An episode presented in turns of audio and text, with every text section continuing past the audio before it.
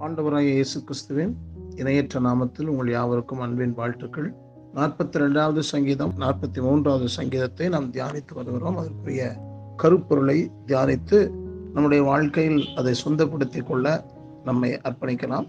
கடவுளை விட்டு தூரமாய் போவதற்கான காரணத்தை இந்த சங்கீதம் விவரிக்கிறதை பார்க்கலாம். அதை ஒரு ஆறு காரியங்களை நம்ம பட்டியலிட்டு நம்ம அதை கவனித்தோம். இன்றைக்கும் ஆறாவது காரியத்தை நாம் அதை பார்க்கலாம்.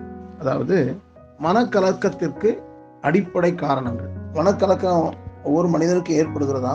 அப்படி மனக்கலக்கம் ஏற்படுவதற்கான அடிப்படை காரணங்கள். அதில் ஒன்று தேவனை விட்டு தூரமாய் போகுதல் அப்படின்னு ஆரம்பித்து ஒவ்வொன்றாய் தியானித்து வந்தோம்.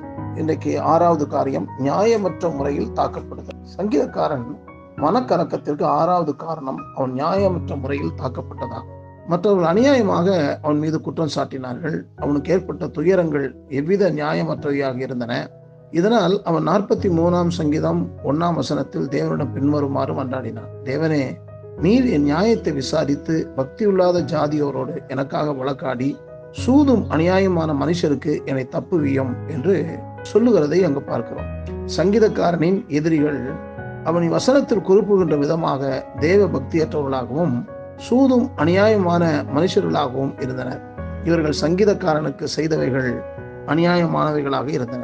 இதனால் அவருடைய கைகளுக்கு தன்னை தப்புவிக்கும்படி மன்றாடும் சங்கீதக்காரன் தான் நிரபராதி தன்னில் எவ்வித தவறும் இல்லை என நிரூபித்து காண்பிக்கும்படி தேவனிடம் கேட்கிறான். இதனால் தான் பக்தி இல்லாத ஜாதியாரோடு தனக்காக வழக்காடும்படி அவன் கூறுகிறான். கிறிஸ்தவர்களாகிய நாம் தேவனை அறியாததும் தேவனுக்கு எதிரானதுமான உலகத்தில் வாழ்கின்றபடியால் பல சந்தர்ப்பங்களில் உலக மக்கள் நம்மை நியாயமானதும் நீதியானதுமான முறையில் நடத்துவதில்லை.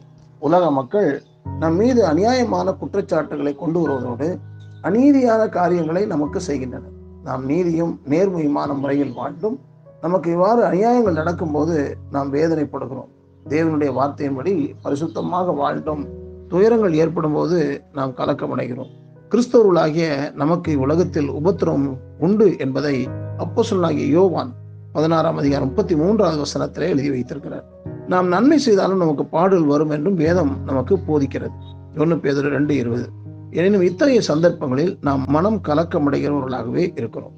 சங்கீதக்காரன் மனக்கலக்கத்திற்கு அவன் தேவனை விட்டு தூரமாக சென்றிருந்தும் மனிதனுடைய வார்த்தைகளை கேட்டதும் கடந்த கால சந்தோஷத்தை நினைத்து இயங்கியதும் அவனுடைய வாழ்க்கையில் ஏற்பட்ட நெருக்கடிகளும் ஜபங்களுக்கு பதில் கிடைக்காமல் இருந்ததும் அவன் நியாயமற்ற முறையில் தாக்கப்பட்டதும் காரணங்களாக இருந்தன. இத்தகைய நிலையில் இந்த சங்கீதக்காரன் என்ன செய்தான் என்பதை பற்றி நாம் தொடர்ந்து பார்க்கலாம். மனக்கலக்கத்தை அகற்றும் செயல்கள் என்ன என்பதை நாம் பார்க்கணும். நாற்பத்தி ரெண்டு நாற்பத்தி மூணு சங்கீதங்களை எழுதிய சங்கீதக்காரன் மனக்கலக்கத்தோடு இருந்தாலும் அவனுடைய பாடல் துயரத்தை வெளிப்படுத்தும் புலம்பலாக மட்டும் இல்லை அவன் தன் மனக்கலக்கத்தை அகற்றும் மருந்தாக அமையக்கூடிய ஆறு காரியங்களையும் செய்துள்ளான். உண்மையில் சங்கீதக்காரன் செய்தவைகள் மனக்கலக்கத்தோடு இருப்பவர்களின் மனநிலை மாறி அவர்கள் மகிழ்ச்சியாக இருப்பதற்கான வழிமுறைகளை கற்றுத்தரும். கற்றுத்தரும் ஆலோசனைகள் தான் அதில் இருக்கின்றன. சங்கீதக்காரன் செய்தவற்றை நாமும் செய்தால் நமது மனக்கலக்கம் துயரம் நீங்கும் என்பதில் எவ்வித சந்தேகம் கிடையாது. இதனால் மனக்கலக்கத்தோடு இருந்த சங்கீதக்காரன் செய்தவற்றை இப்பொழுது நாம் ஒவ்வொன்றாக பட்டியலிட்டு கவனிப்போம். முதலாவது தேவனுக்காக இயங்குகிறவனாக இருந்தான். சங்கீதக்காரன் மனக்கலக்கத்துடன் இருந்தாலும் அவன் தேவனுக்காக இயங்குகிறவனாக இருந்தான். அதாவது கலக்கம் அடைந்திருந்த அவனுடைய உள்ளம் வேற எதையும் நாடாமல் தேவனை பற்றியே சிந்தித்த வண்ணம் இருந்தது. தனக்கு ஏற்பட்ட மனக்கலக்கத்தை தேவனை தவிர வேறொருவரால் நீக்க முடியாது என்பதை அறிந்தவனாக அவரை காணும் நாள் எப்பொழுது வரும் என்று சங்கீதக்காரன் இயங்கிக் கொண்டிருந்தான். நாற்பத்தி ரெண்டாம் சங்கீதத்தின் முதலிரு வசனங்களிலும் தனது உள்ளத்தின் இயக்கத்தை அவன் பின்வருமாறு குறிப்பிட்டுள்ளான். மானானது நீரோடைகளை வாஞ்சித்து கதறுவது போல தேவனே என் ஆத்துமா உமை வாஞ்சித்து கதறுகிறது. என் ஆத்துமா தேவன் வேல் ஜீவனுள்ள தேவன் வேலையே தாகமாய் இருக்கிறது. நான் எப்பொழுது தேவனுடைய சந்நிதியில் வந்து நிற்பேன்? நாற்பத்தி ரெண்டு ஒன்று ரெண்டுல அந்த வசனங்களை வாசிக்கிறோம். தண்ணீரற்ற வனாந்திரத்தில் தண்ணீரை தேடி அழியும் மான்களைப் போல தன்னுடைய உள்ளம் தேவனை தேடி அடைவதாக சங்கீதக்காரனின் வசனங்களில் அறிய தந்துள்ளான். வனாந்திரத்தில் இருக்கும் மான்களின் தாகம் மிகவும் கடுமையானது. இவைகள் தண்ணீர் கிடைக்கும் வரை தண்ணீரை தேடி அலைந்து கொண்டே இருக்கும். தண்ணீரை காணும்போது மட்டுமே அவை மகிழ்வடையும். விதமாக சங்கீதக்காரனும் தேவன் மீது தாகமாயிருந்தான். யோர்தான் சமவெளியில் இருந்த எவற்றினாலும் அவனுடைய உள்ளத்தின் ஏக்கத்தையும் மனக்கலக்கத்தை நீக்க முடியாமல் இருந்தது.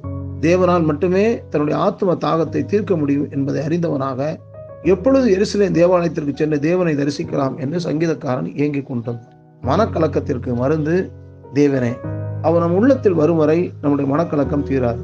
இந்த மனிதர்கள் தங்களுடைய மனத்துயரங்களை நீக்குவதற்கு பல்வேறு காரியங்களை செய்கின்றனர். சிலர் மதுபானங்கள் போதைப் பொருட்களுக்கு உபயோ உபயோகிச்சு பார்க்குறாங்க. வேறு சில திருமண உறவுக்கு வெளியில் பாலியல் இன்பத்தையும் சில பேர் நாடுறாங்க.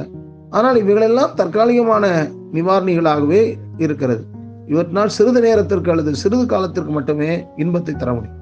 இவற்றினால் நம்முடைய மன மனக்கலக்கத்தை நிரந்தரமாக நீக்க முடியாது. அதே சமயம் இவை தீமையானவைகளாகவும் தேவனுடைய பார்வையில் பாவமானவைகளாகவும் இருக்கிறது.